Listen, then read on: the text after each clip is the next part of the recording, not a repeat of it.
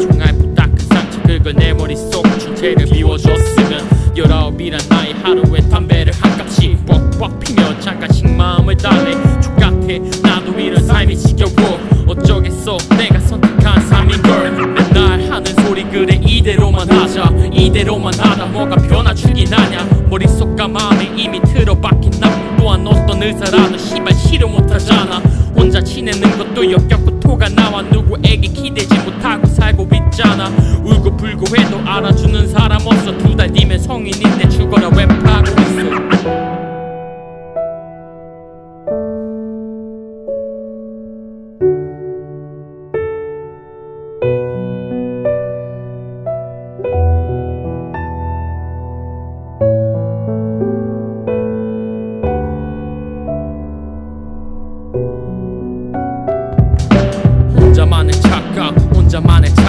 혼자만의 착각 속에 살고 있는 걸까. 혼자만의